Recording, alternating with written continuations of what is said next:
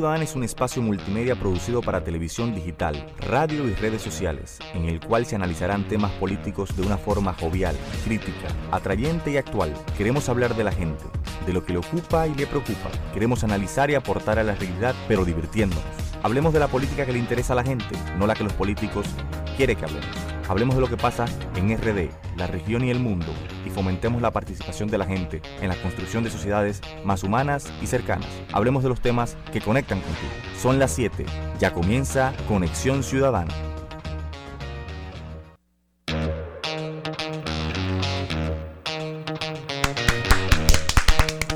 Buenas noches, buenas noches. Buenas noches, bienvenidos a Conexión Ciudadana.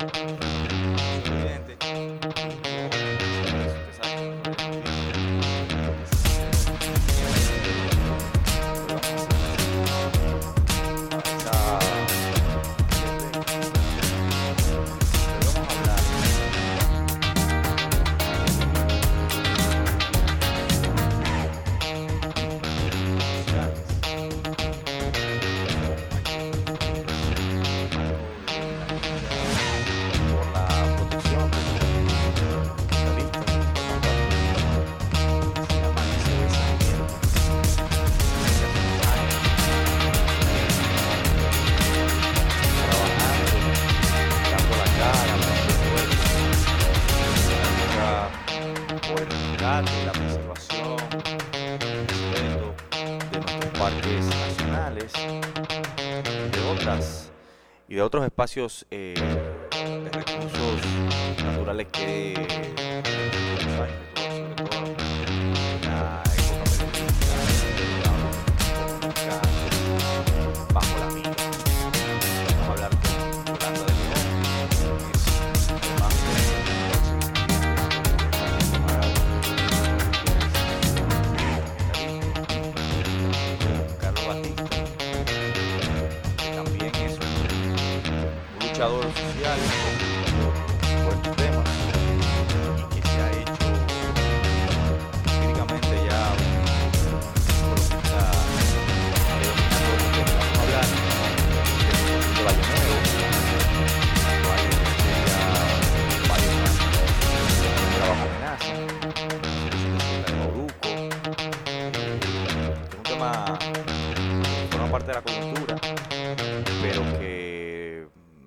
si no se mete la mano eh, por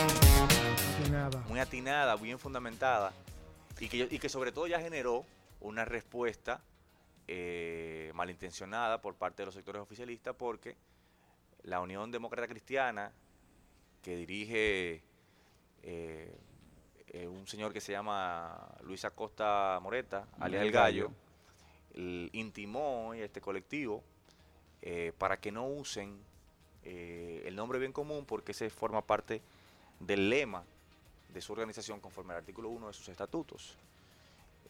Intimó a, a las caras más visibles de bien común eh, en una acción que se da hoy mismo, en el mismo día luego de que se hace esta intimación, donde se ve claramente hay una intención de generar algún tipo de, de mordaza, de- de- de infundir miedo, de amedrentar a un grupo de ciudadanos que están haciendo lo que muchos partidos políticos quizás deberían estar haciendo. No, no, y una de las cosas que desde la ciudadanía también estábamos reclamando, es decir, eh, luchamos por el 4%, pero no, no, no, no fiscalizamos el uso apropiado de esos recursos. Y como vemos, hoy día se le debe un dineral a los suplidores del Estado, sobre todo lo que eh, tienen que ver con el área de alimentos, el desayuno y almuerzo escolar.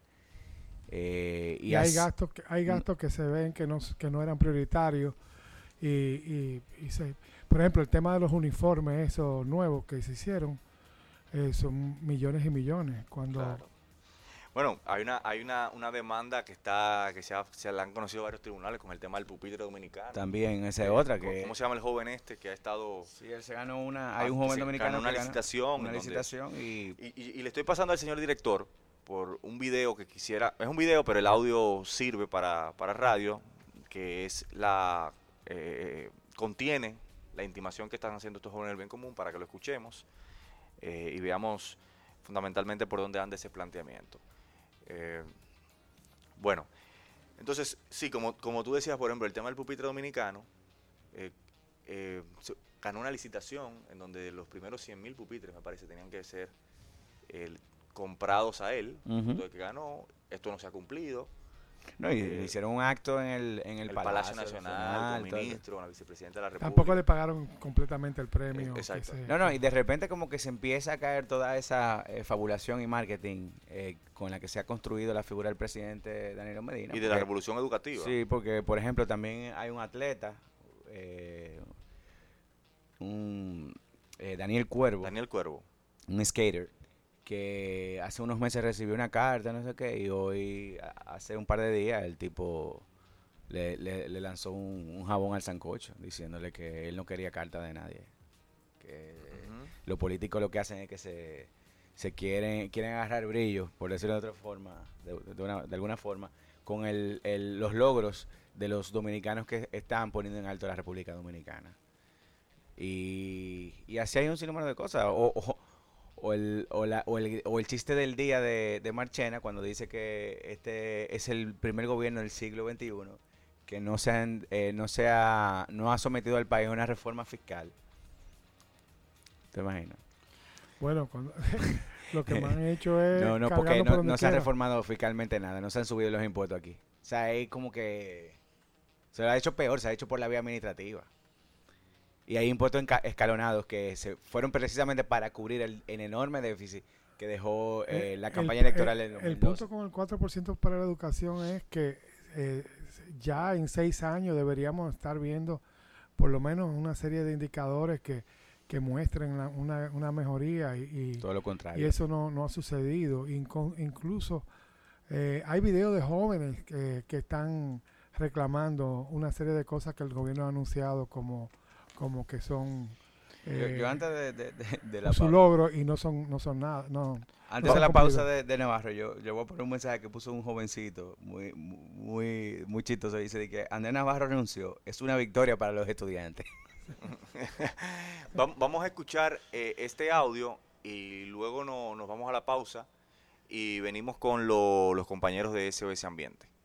Yo defiendo el 4% porque fueron muchos los esfuerzos que realizamos para tenerlo. Yo defiendo el 4% porque fuimos muchos los dominicanos y dominicanas que marchamos para conseguirlo. Y no es justo que al día de hoy existan tantas precariedades en las escuelas. Porque los recursos que el pueblo consiguió a base de lucha deben ser invertidos para mejorar la calidad de la educación. Porque nuestros recursos deben destinarse a garantizar educación de calidad a todos y todas. Porque la educación es un derecho, no un privilegio. Porque a través de la educación es que un pueblo se empodera. Y un pueblo que se empodera es un pueblo que puede luchar por el bien común.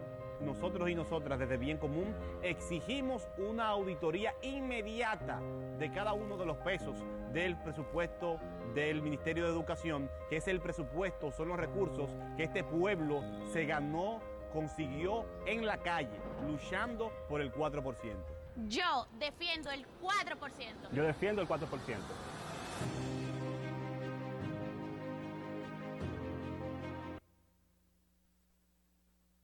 Me dijeron no puedes, pero que me digan no puedes es una idea con la que nunca he podido lidiar. Mi nombre es Bartolomé Pujals. Soy abogado, activista social, nací y me crié en Santo Domingo. He dedicado los últimos años de mi vida a luchar por las principales causas de la gente. Vestí de amarillo, vestí de negro, vestí de verde, encendí velas, me encadené, marché. Pero hoy he decidido hacer algo más de lo que hasta ahora he hecho. Llegó el momento de que uno de los nuestros nos represente. Es por eso que hoy decido aspirar a la alcaldía de la capital, convencido de que podremos transformar la ciudad y con ello comenzar a transformar el país. Llegó la hora de construir lo verdaderamente nuevo. Hoy te invito a que protagonicemos el presente para que disfrutemos el futuro. Que nadie nos diga que no es posible. Soy Bartolomé Pujals y represento el país que queremos, un partido de la gente y para la gente. Necesitamos tu firma para ser reconocidos por la Junta Central Electoral. Danos tu consentimiento a través de nuestros voluntarios o en las redes sociales. Tu firma es poder. Úsala para transformar el país. Sintoniza de lunes a viernes de 7 a 8 de la noche por estudio 88.5 FM Conexión Ciudadana.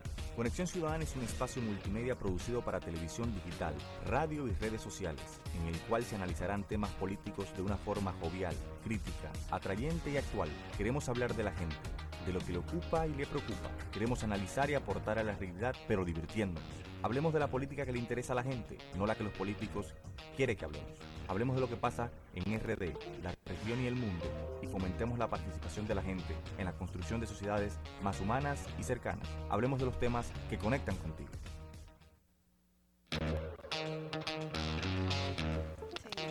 Y estamos de vuelta aquí en Conexión Ciudadana.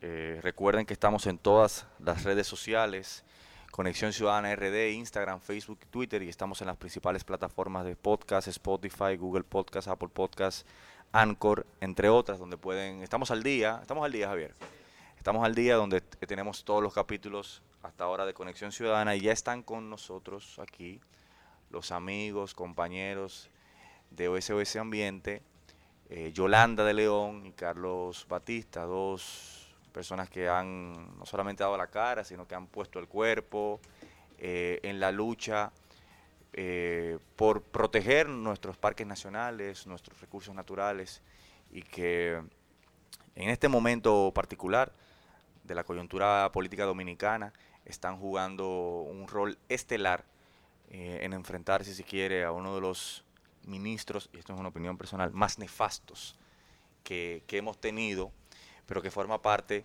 de una política diseñada eh, por parte del gobierno en curso contra los recursos naturales como nunca antes habíamos visto. Bienvenidos, bienvenidos. Gracias, gracias por la invitación, un placer estar aquí. El placer es nuestro, definitivamente. Bueno, bueno, qué bueno que están aquí, que además yo soy parte de eso, de ese ambiente. Eh, y, soy, y, y- y he, apre- he aprendido bastante con ustedes. Señoras, ¿cuál es la situación? Eh, vamos a comenzar por Valle Nuevo. Pero yo quisiera que habláramos de, los parques nacionales en sentido general, porque Valle Nuevo está ahora mismo en el foco, pero hay múltiples situaciones, múltiples parques que están en peligro y que la gente no lo sabe. ¿Cuál es, la situación de Valle Nuevo? Del Parque Valle Nuevo, qué es lo que ocurre, cuál es la, disputa y la diferencia que hay con el Ministerio de Medio Ambiente, en fin, ¿qué es lo que está pasando? Yo le voy a dar la palabra a Yolanda como dama al fin.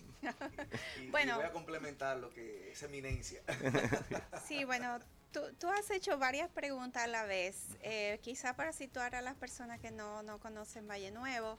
Valle Nuevo es una de las áreas protegidas más grandes del país, la segunda más grande, eh, y que está en la alta montaña, en la cordillera central, y está estratégicamente ubicada de manera que cinco grandes cuencas del país, eh, la parte alta de esas cuencas solapa con los límites de Valle Nuevo. Entonces eso le da a Valle Nuevo una importancia singular en cuanto a la producción de agua. Y esto lo hace particularmente porque está en una altura crítica que es donde se desarrollan los bosques nublados y húmedos, que son los que más captan agua eh, para las poblaciones que estamos abajo, incluyéndonos la capital. Eh, y sabemos con bastante certeza que la mayor parte del agua que usamos en la capital, la mayor ciudad de este país, eh, nace eh, en Valle Nuevo, especialmente en la cuenca del río Nizao. Entonces, eh, como si eso no fuera suficiente importancia para justificar por qué proteger esos bosques que generan tanta agua, eh, lo que estamos viendo ahora es, es una destrucción que amenaza contra el futuro, no solo de Valle Nuevo, sino de, gran parte de la población de este país, eh, por la falta de agua. Entonces, por eso es que Valle Nuevo eh, aunque no es el único parque, como tú bien dijiste, lamentablemente tenemos esta situación en más áreas protegidas, eh, como la Sierra de Bauruco, Nalga de Maco, otros de la Cordillera Central. Pero Valle Nuevo ha sido un, ha sido muy muy importante porque si no salvamos Valle Nuevo, yo creo que no vamos a salvar ninguno. Carlos. Sí, yo quería agregar. Cao. Sí.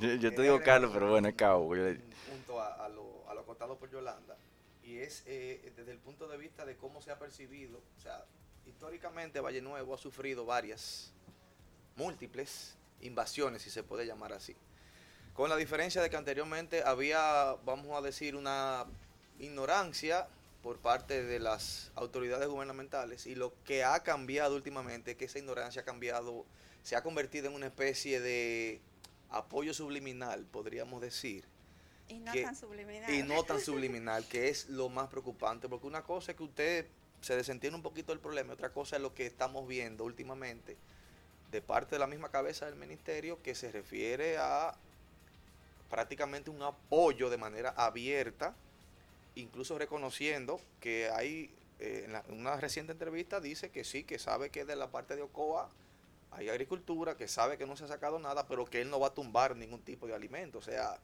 es como quien dice, sí, yo sé, pero atento a mí, yo no voy a sacar nada de ahí. Y yo conozco la ley y, y para colmo se atrevió a decir que él conoce los jueces del Tribunal Eh, Constitucional. o sea, me O estoy sea, yendo un o sea, más sea, o sea, dijo eso. Sí, sí, una entrevista reciente que salió ya. Está O sea, dice que él, él está, él está blindado, una forma de decir que él está blindado, como la Quizás economía. literalmente no dijo así, pero mencionó que él conoce Pero los de- jueces de- del déjame- de- Constitucional y de verdad que es, es muy feo decir eso, porque puede dejar en entredicho que hasta los jueces del mismo Tribunal Constitucional van a dejar de lado la interpretación de la ley para irse a un tema de que conoce al ministro o de que entiende que el ministro está haciendo un buen trabajo. y, y yo creo que a nivel legal las cosas no, no, no funcionan así. Pero yo- a mí me gusta ponerle a, a esos elementos abstractos algo concreto para que la gente entienda lo que está en juego. Porque cuando tú dices amenaza a un, un parque nacional o una reserva científica, la gente quizá pensará, bueno, eh, nosotros hace 500 años éramos eh, un parque nacional completo y ya lo que quedan son pedazos y seguimos existiendo. Pero en términos objetivos, ¿qué es lo que está en riesgo, por ejemplo, en el caso de Valle Nuevo? Muy sencillo, la sobrevivencia del país. Pero en términos, o sea, ¿qué es lo que está en juego? O sea, concretamente, ¿qué, qué es lo que está amenazado? Si la agricultura penetra de manera desorganizada, sin control y, y penetra por toda parte de Valle Nuevo, ¿qué pasaría? Sí, te explico rápidamente. Para que el público entienda, en Valle Nuevo nacen todos los principales ríos de este país y los que no nacen dentro de Valle Nuevo reciben agua de afluentes de Valle Nuevo. Me refiero a Yaque del Norte y Yaque del Sur. Los dos ríos más importantes. Los dos ríos más importantes del país y el tercero es el Yuna. El Yuna nace en Valle Nuevo. O sea, que estamos a decir que los tres aflu- afluentes mm, de, más importantes de la República Dominicana nacen o, O tienen impacto impacto en de, de los, de la zona boscosa. Te estamos diciendo que eso, el 80% del agua que se produce en el país nace ahí. Quizás no es el 80, pero estamos cerca. O sea, el 70%. Tienen que estar por ahí. Sí, o sea, la cordillera central es muy grande y hay otras, otras, eh, y también de Bauruco salen otros, o sea, de nuestra grande cordillera nacen, pero desde luego el aporte de Valle Nuevo es indudable. Yo lo digo porque eh, Yolanda ahorita planteaba algo. O sea, quizá la gente no se sabe, no sabe. Uno ve, ah, abre la llave y no sabe de dónde viene esa agua. Esa agua viene de Nizao. Quizás no, toda, la gran mayoría de la gente. La gran mayoría no sabe. El río más utilizado de la República Dominicana es el río Nizao. Tiene, No- tiene tres, por citar un ejemplo, el Ujú. más utilizado es el Yaque del Norte, pero por citar un ejemplo, él tiene tres represas. Nizao solo tiene tres, tres represas. tres represas y el acueducto más grande de el- este país. El agua, el agua superficial hay, hay parte como que no.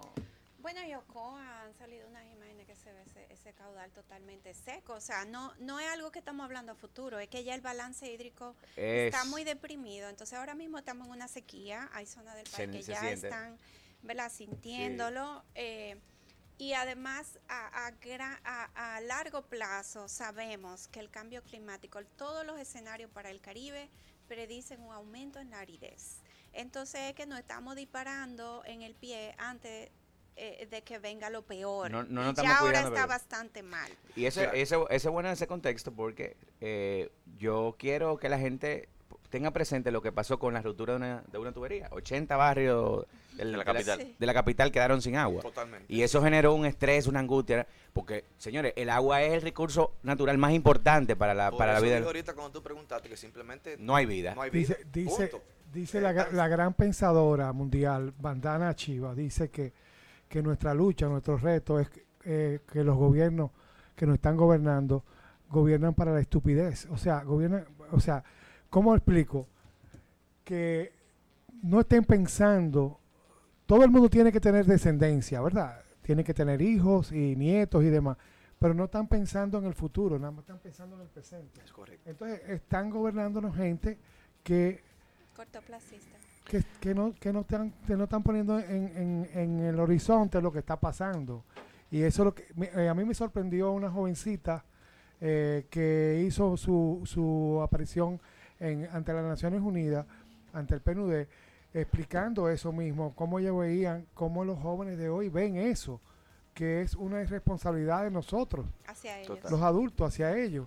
Y yo no entiendo cómo nosotros podemos estar destruyendo nuestros recursos naturales y sobre todo nuestros, nuestra fuente de, de- de vida, porque el agua es vida.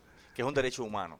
Hay algo que tú decías, Carlos, eh, que quiero que como que profundicemos más porque es donde se da, yo creo que la mayor parte de la disputa con el tema de que Valle Nuevo en particular ha sido siempre amenazada de ser invadida. Correcto. En el 2016, el Ministerio de Medio Ambiente, bajo la administración de Francisco Domínguez Brito, inició un plan de rescate donde eh, un grupo de agricultores eh, que estaban en la parte norte eh, fueron sacados. Pero quedaba todo lo que era la parte sur. Exacto. Y eh, hoy día el, el ministro que ha dicho que di- ha dicho públicamente de que en Valle Nuevo no se está cultivando, de que Valle Nuevo hizo un recorrido con periodistas también, con ambientalistas, donde solamente fueron a la parte norte, que era la parte que ya estaba resuelta, que está, dicho sea de paso, en amenaza de, volver a ser invadida, Invadida. precisa- preci- y por una cuestión que parece hasta lógica. O sea, ustedes nos sacaron a nosotros, pero no sacaron a los que estaban abajo. Y eso, eso frente a la ley es incluso una cuestión, una, una- una- una situación de discriminación. Eh, yo quisiera que explicáramos eso porque el argumento que se utiliza del otro lado es como que, bueno, estos son padres de familias, que no se les está permitiendo, siempre se habla que la agricultura, tratar de- tratar de darle ese carácter hasta como divino al tema de la agricultura para tratar de, de- de- violar la ley. Porque aquí hay un tema claro que la ley establece de que no puede haber ningún tipo de cultivo ahí porque el cultivo amenaza a un bien mayor, que es el agua. Entonces, yo quisiera que tú mm, y, Yolanda profundizaran so- sobre esta situación para poner en contexto esa situación de la parte norte, qué comprende esa parte norte y qué es lo que falta también por, por, por, por desalojar para cumplir y dar cumplimiento a ese plan de rescate que dicho sea de paso, ya un tribunal ordenó mediante una sentencia constitucional de amparo de que tenga que cumplirse para que se desaloje completamente. Correcto, sí. eh, y qué bueno que, que lo orientemos por esa vía, porque por ahí es que viene parte de- del conflicto que actualmente eh, afecta a Valle Nuevo. Eh, como bien mencionas, en el año 2016, eh, Francisco Domínguez Brito, como ministro, emite una resolución, la 14-2016, donde otorgaba dos tipos de plazo, uno de 90 días para la parte norte de Constanza y uno de 120 días para la parte sur. Eh, el cual entendíamos que por un tema de capacidad logística o, o- o cosas, no, no intervinieron las dos áreas al mismo tiempo, eso, eso puede ser entendible. Y al mismo tiempo el plazo se daba para que los agricultores que estaban dentro de, la, de los límites del parque terminaran de cosechar y, y a partir de un determinado punto ya no era posible subir camiones, subir semillas, subir fertilizantes, etcétera, etcétera, etcétera. El proceso eh, inició. Es bueno explicar que en Valle Nuevo hay tres o cuatro tipos de personas impactadas. Los primeros son los campesinos originarios que practicaban agricultura tipo conuquismo, eh, que no tenían quizá las herramientas para depredar una gran cantidad de bosque y se fueron metiendo poquito a poco y tenían unas cosechitas ahí para subsistir o agricultura de subsistencia. Los otros son los que ya tienen otro tipo de recurso, otra disponibilidad económica y tienen la capacidad por, por, disponer de dinero de depredar de manera invasiva grandes te- extensiones de terreno. Y un tercer grupo son campesinos que al no tener los fondos son contratados por los terratenientes para que trabajen dentro del área protegida. Y yo diría que un cuarto grupo son de los pobres originarios que al verse ante una situación económica fueron absorbidos por los inversionistas o los terratenientes y al mismo tiempo entonces se convirtieron en empleados de los terratenientes para trabajar las tierras dentro de Valle Nuevo. Pero básicamente son tres grupos de afectados. Entonces, se hace el levantamiento, se hace el censo y se hace lo, lo que es el desalojo, según el estudio que hizo el Ministerio de Medio Ambiente, de las personas que eran originarios del parque, o sea, que tenían cultivos dentro del parque. Perdón, no eran originarios ninguno. Lo Es que sí tenían un tiempo largo ahí Es y tenían correcto. su vivienda dentro del parque. Eso eran menos de 40 viviendas. Lo más Eh, eso- antiguo, eso es lo que la palabra. Exactamente. Lo más porque, antiguo. porque originario no es la palabra correcta. que Gracias, vivían, Yolanda. vivían en el parque, que era una minoría, sí. Ellos estaban ahí. Hay tres grupos, los más antiguos, que eran los más pobrecitos, los que hacían conuquismo eh, pequeño. Que tenían no pequeñas parcelas, algunos seis tareas, diez tareas, ese tipo de, de ocupación. Eh, Entonces a las otras personas no había que desalojarlos porque ellos no eran de ahí. según la ley, no. Y no de Según la ahí no no, solo, de- sino que no vivían ahí. Exa- Porque es que se- exactamente. incluso la palabra desalojo a mí hasta cierto punto me parece inadecuado, porque fue que se prohibió la agricultura Claro, es y sucedía que habían unos pocos que vivían ahí, pero el área afectada fue mayormente predios agrícolas donde no vivía nadie.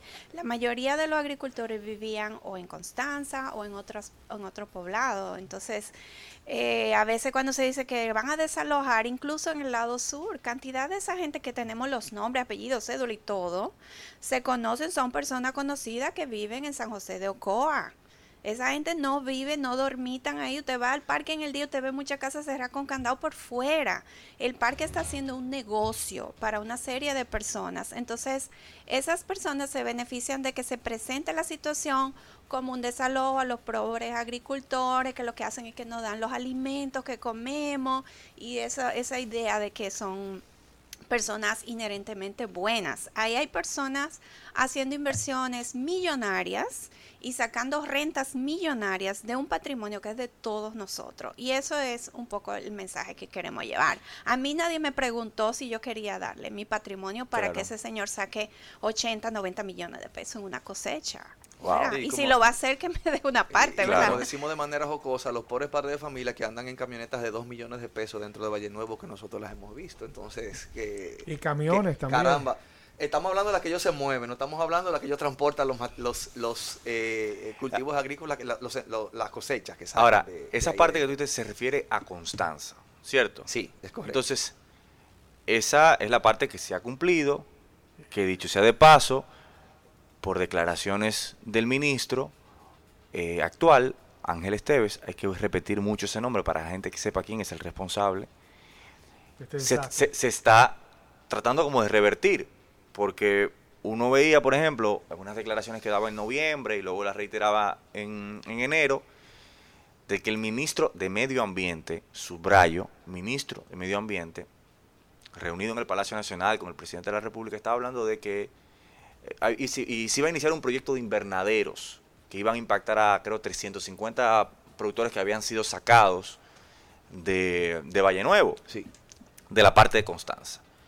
Lo cual, tú, tú dices, bueno, pero esto parece como algo de una dimensión desconocida. O sea, que el ministro de Medio Ambiente, algo que debería estar haciendo el ministro de Agricultura, que dicho sea de paso, Ángel Esteban era el exministro de, el, de Agricultura y que es, dicho sea de paso, un agroempresario, uno de los representantes incluso de Monsanto aquí. Para los que no saben, Monsanto, una multinacional sumamente cuestionada en muchos países, precisamente por eh, prácticas que van en contra de los recursos naturales. Así es. Ahora, eh, lo, lo, que parecía estar resuelto, no está resuelto, porque estamos peleando sobre todo eh, con el tema de Valle Nuevo, que él dice que no hay nadie cultivando, que no hay nada, y el tema del lado sur. Yo quisiera que ustedes nos expliquen en qué está esta situación, qué es lo que está pasando ahí, eh, y qué impacto tiene también eh, en, el bienestar de todos nosotros. Sí, hay un, hay un primer punto que quiero aclarar antes de entrar de lleno al tema. En, en el lado sur hay una situación que complica el punto un poquito más y que físicamente lleva a que la gente también se confunda. La vigilancia militar de parte del Servicio Nacional de Protección Ambiental, o CEMPA, como se llama, del lado sur inicia cerca de 9 kilómetros carretera adentro del Parque Nacional. Esos 9 kilómetros de carretera a ambos lados están ampliamente devastados por agricultura. Están totalmente sembrados y tú vas ahora y vas a encontrar sembradíos recientes, cosechas recientes. Entonces, cuando la gente llega al actual puesto de vigilancia, tiene un letrero que dice bienvenidos al Parque Nacional Valle Nuevo. Y tú estás entendiendo que en ese punto que tú estás llegando al área protegida, cuando ya tú tienes... Rato dentro. Tú has, tú has transitado nueve kilómetros de caminos malísimos en un borde de precipicio, porque esa zona es muy, muy escarpado el terreno. Tú tienes rato ya dentro del área protegida y entonces al no haber esa vigilancia por parte de los militares, en ese tramo del parque, que antes de la caseta hay un desvío hacia la izquierda, que es donde se baja a la zona más explotada, que se llama las espinas arriba y las espinas abajo. Por ahí penetra también 8 o 10 kilómetros más de parque nacional eh, devastado, en el cual por no haber vigilancia no hay un control de cuántos camiones, qué tipo de fertilizantes, cuánta gente, ahí no se controla nada.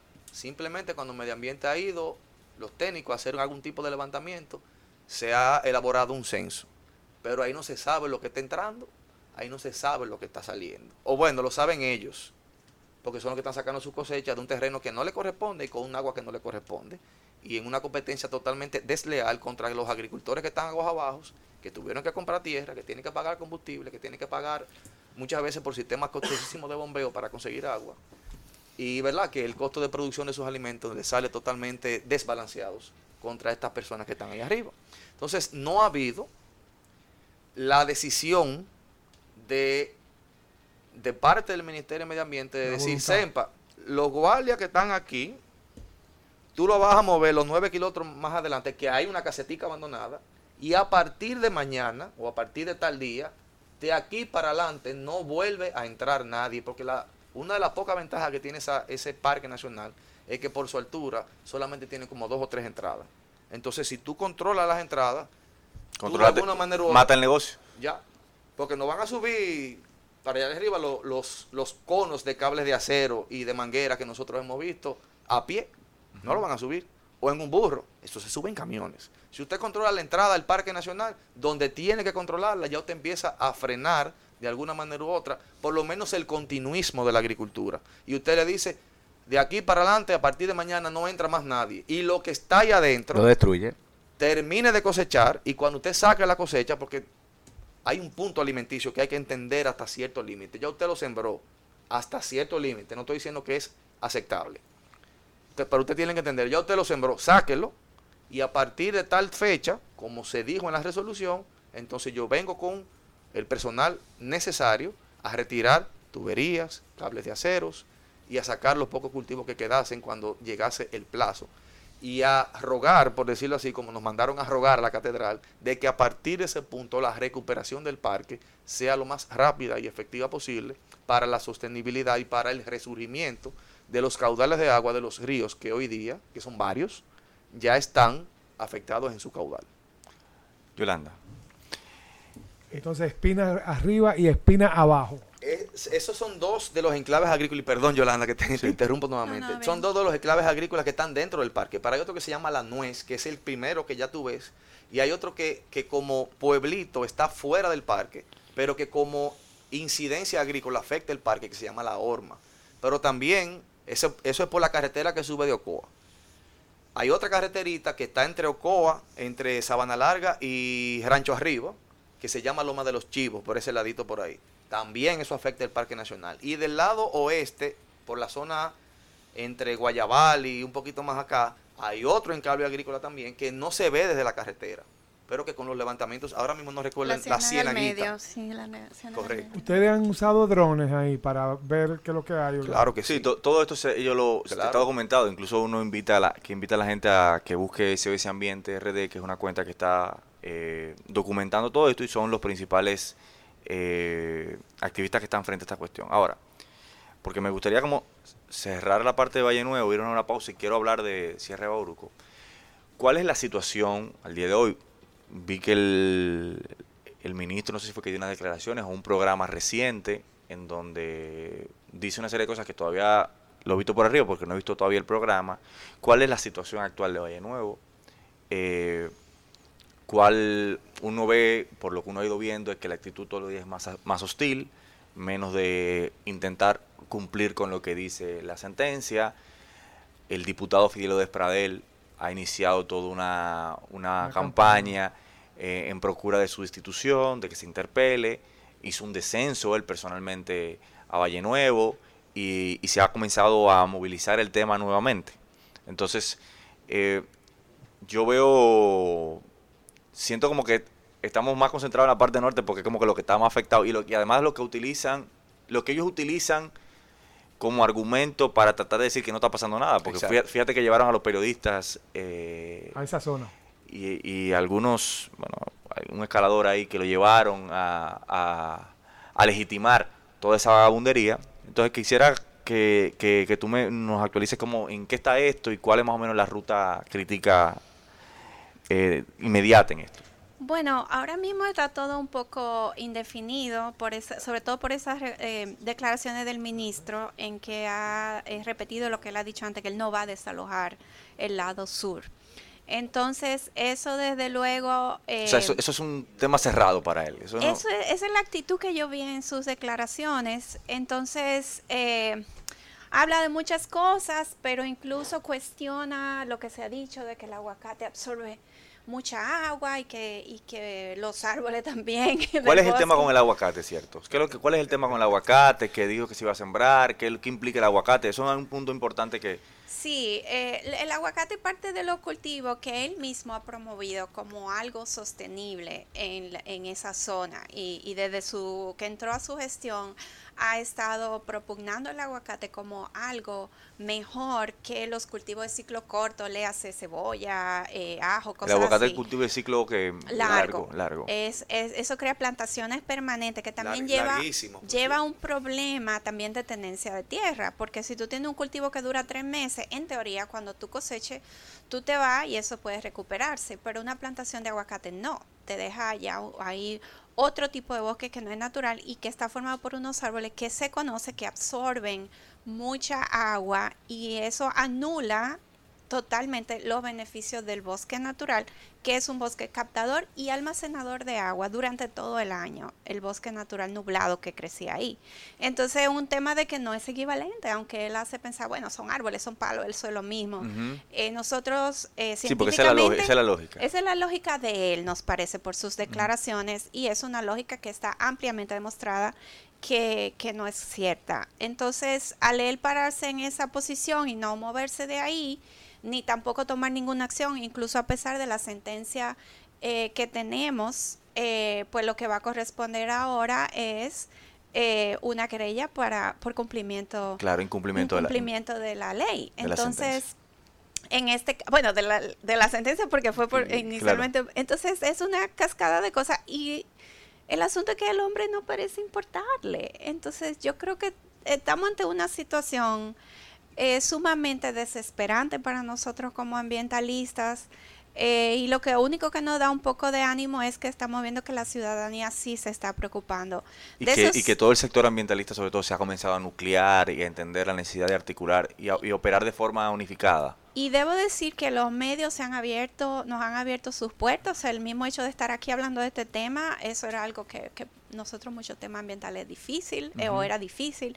Y en realidad la gente se ha interesado por el tema. Entonces yo creo que que es la única eh, rayo de esperanza que vemos en esta situación y que debemos demandar a nuestro a nuestro gobierno, en nuestro caso el presidente, de que los funcionarios no pueden eh, ejecutar, eh, manejarse de esta manera, sin pues, importar la misión. Como si fuera una empresa de él. Exacto. Bueno, vamos a una, una pausa y cuando volvemos quisiera que hablamos de, Sierra de Bauruco y también, si es posible, de hay un, también el Parque Francisco Alberto Camaño de Ño, que también hay una situación con ese ahí. Vamos.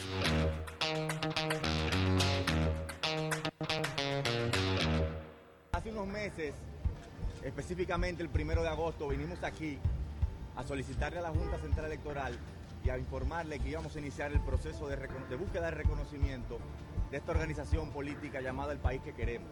Es un hijo de la Marcha Verde, es un hijo de todos los movimientos sociales, es un hijo del 4%, es un hijo de la lucha por la protección de Loma Miranda, es un hijo de la lucha por los haitises, es un hijo de todas las causas sociales que la ciudadanía ha tenido que a salir a defender porque los partidos políticos no han sido el instrumento para representar. En el día de hoy vinimos a depositar el expediente que completa los requisitos de la ley de partidos y que permite que podamos tener una agrupación política ciudadana que permita que todo ese sentimiento que se ha venido generando aquí en los últimos dos años pueda llegar a las instituciones.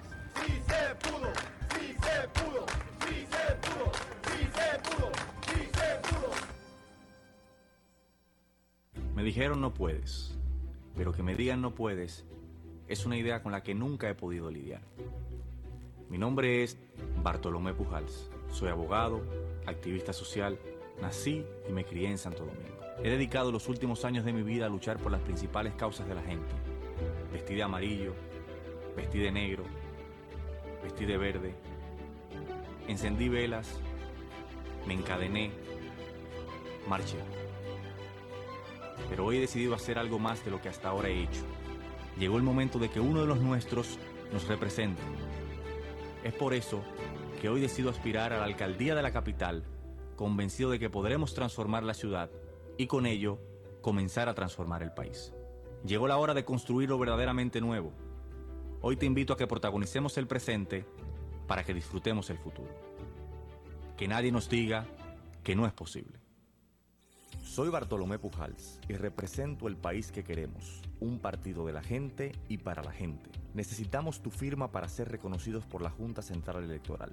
Danos tu consentimiento a través de nuestros voluntarios o en las redes sociales. Tu firma es poder. Úsala para transformar el país.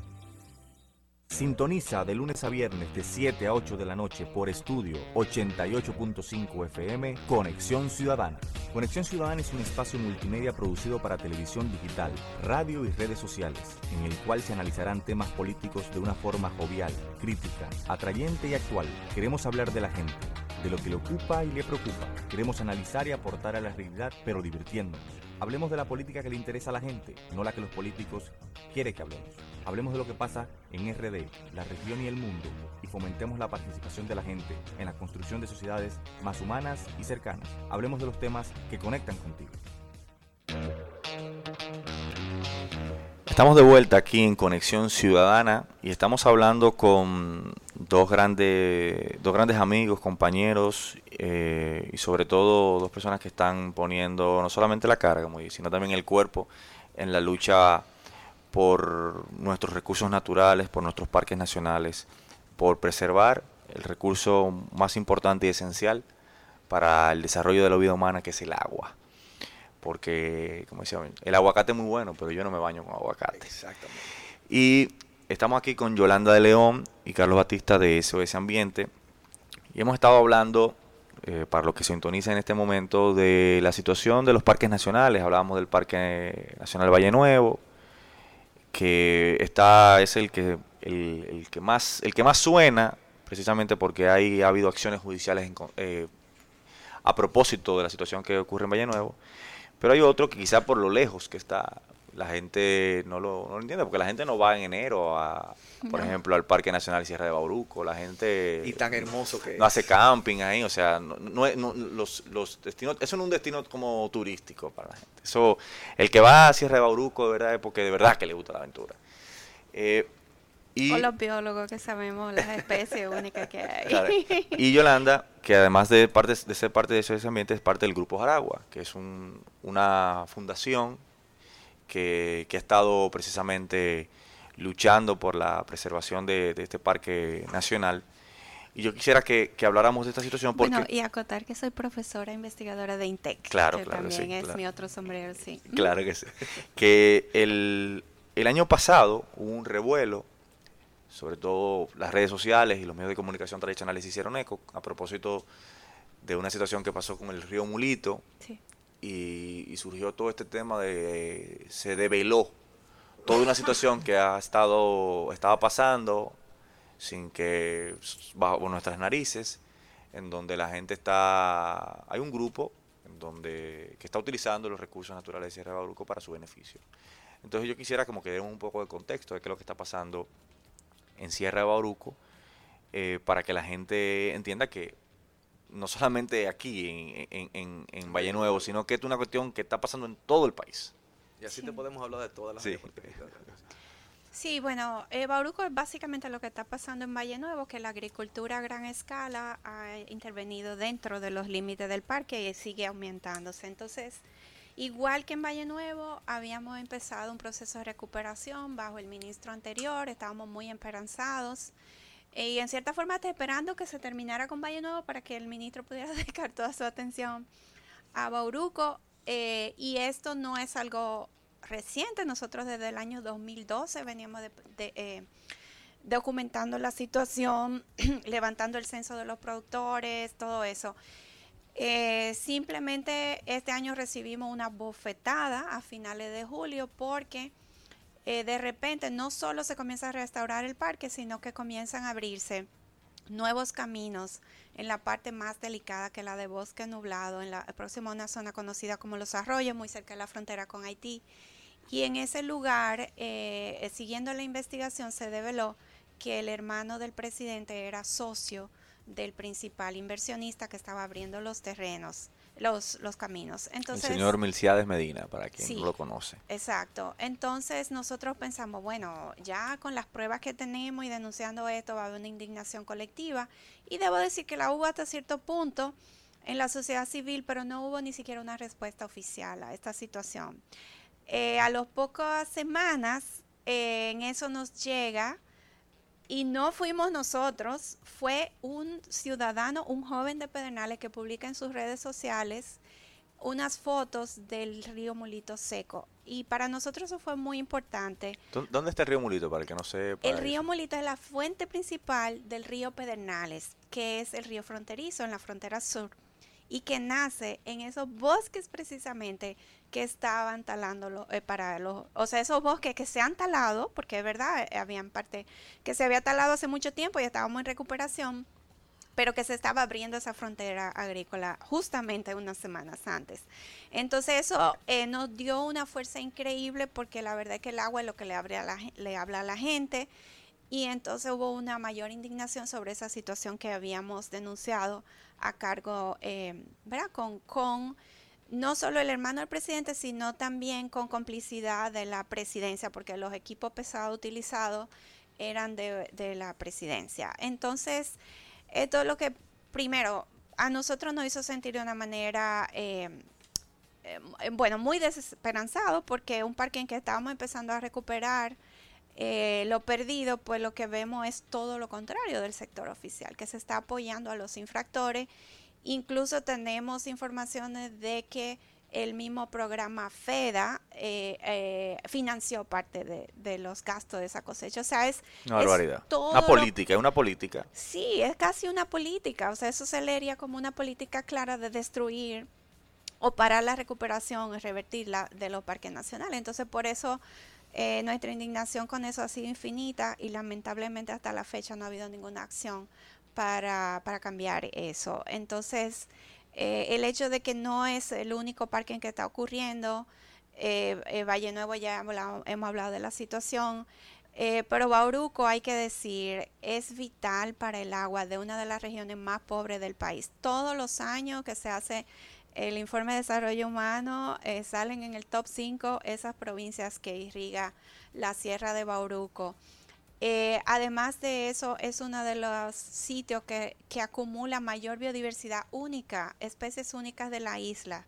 El número de orquídeas por kilómetro cuadrado, de ranitas, de plantas, de aves endémicas, incluso del propio masif de la Cel, que en el lado de Haití, como tú te puedes imaginar, está devastado, se refugian en Bauruco. Entonces, perder Bauruco es es sinónimo de perder un gran número, incluso de especies que ni siquiera conocemos pero de especies que están globalmente amenazadas porque solo ocurren ahí.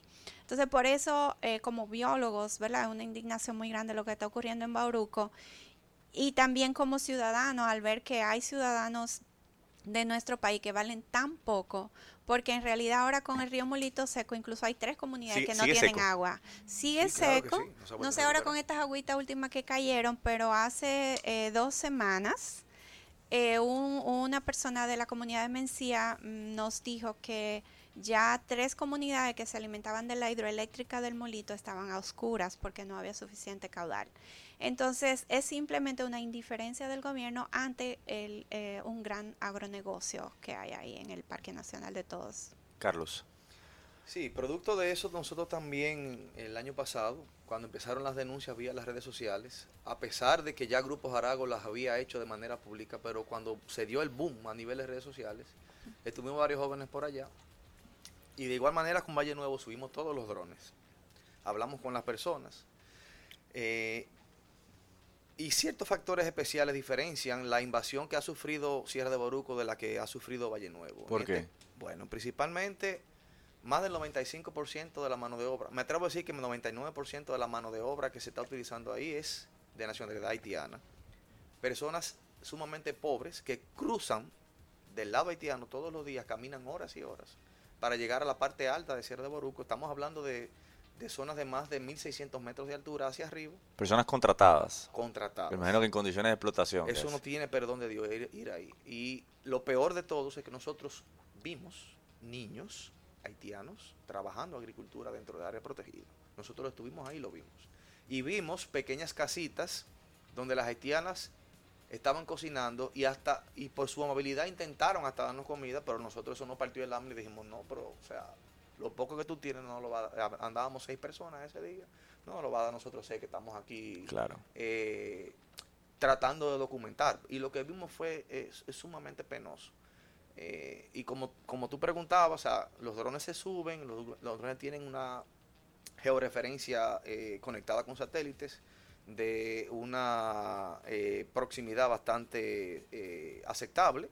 O sea que no había manera de nosotros decir, ay, no, estábamos confundidos, estábamos fuera del área protegida. No es así, porque nosotros eh, pues andábamos bien documentados y sabíamos en qué, en qué lugar de, la Sierra de Baruco estábamos. Pero yo quiero acatar un ejemplo rapidito para que vean, para que la gente entienda qué tanto tiempo, luego que se depreda un área, dura para recuperarse. En los años 80, Sierra de Baruco fue devastada en la parte sureste por la Alcoa, la compañía que extraía eh, minerales, principalmente el tema de la bauxita. Usted va hoy ahí, estamos hablando de 30 y pico años después, y están iguales los mismos hoyos. O sea, no, se ha recuperado. No ha habido forma. Quizá usted encuentre un par de pinitos enanos. Bueno, ahí lo que pasa es que también se quitó la capa fértil de la tierra y eso en cualquier operación minera es una complicación. Porque, debo decir que naturalmente se recupera muy rápido. porque La Sierra Bauruco tiene todavía fragmentos de boquesano, tiene las aves, los murciélagos, las iguanas, las cosas que dispersan las plantas. Es Entonces, correcto. en muchos sitios hemos visto que si lo dejamos tranquilo, si le damos el chance, se recupera. Porque alguna gente piensa eso, que si tú se reforestó eso para siempre, como alguna gente que pensó que si el río se secó era para siempre. No. Es correcto. La naturaleza es resiliente, pero necesita una ayudita de nosotros. Entonces, ese caso de la mina es muy particular porque se oyó muy por debajo de la capa fértil y eso hace muy difícil. Y además se sembró de una especie de pino no autóctono que no cogió muy bien. Entonces, también ahí hubo una oportunidad perdida en la remediación. Eh, no sé de quién fue la decisión, pero eh, el tema es que ya hemos aprendido mucho más. Yo creo que eso Exactamente. E- Ese era el punto que yo quería llegar, que la gente entienda que cuando tú depredas eso, puede haber un proceso de recuperación, pero que toma un tiempo. Y eso podemos verlo como ejemplo también para las zonas del, del Alto San Juan de la Maguana, que están próximas al Parque Nacional, o sea, del Cames Ramírez, que están intentando hacer una explotación minera por esa vía. De igual manera también para los vastos cultivos de piña, que están impactando el Parque Nacional Los Haitises. De igual manera también para los vastos Wow. cultivos de yautía, que están impactando la Reserva Científica La Salcedoa. O sea, estamos, te estoy mencionando ejemplos claros, Claro. rápidamente así, de yo, qué yo quisiera tanto que le estamos dando en cómo, la madre cómo la gente, ya que nos quedan 30, 40 segundos, puede involucrarse en esto, eh, puede contribuir con, con, e- con esta lucha, porque es una lucha que Y, nos y toca tenemos que repetir, tenemos que repetir esto, porque el tiempo no nos da para tantas cosas que tenemos que ver. O sea que ten- deberíamos de Sí, ver sí, cómo- así es. Yo creo que tienen que volver de nuevo, pero que, ¿cómo pueden contribuir? ¿Cómo ustedes creen que podemos sumar más personas en, en- en- en esta lucha? Pues yo creo que la presión social es lo principal, porque el, el problema aquí, aparte de la devastación que están sufriendo las áreas protegidas, es la, la, la indiferencia y el apoyo de parte de las autoridades, y esto tenemos que cambiarlo. Entonces ya no es un tema de simplemente luchar para que te protejan el parque, es un tema de que también las autoridades que están ahí deben ser cambiadas desde ese punto de vista y evitar que coloquen nuevamente personas ahí que en lugar de, de proteger. de proteger están... eh, Protegiéndose. pro- sí, y apoyando ciertas Claro, cosas. el aguacate es bueno, pero no nos vayamos con aguacate. Muchísimas gracias, Yolanda, Cao. Pueden buscar eso ese ambiente en Instagram para que puedan ver y apoyar lo que están haciendo. Nos vemos mañana y gracias por la sintonía. Ustedes.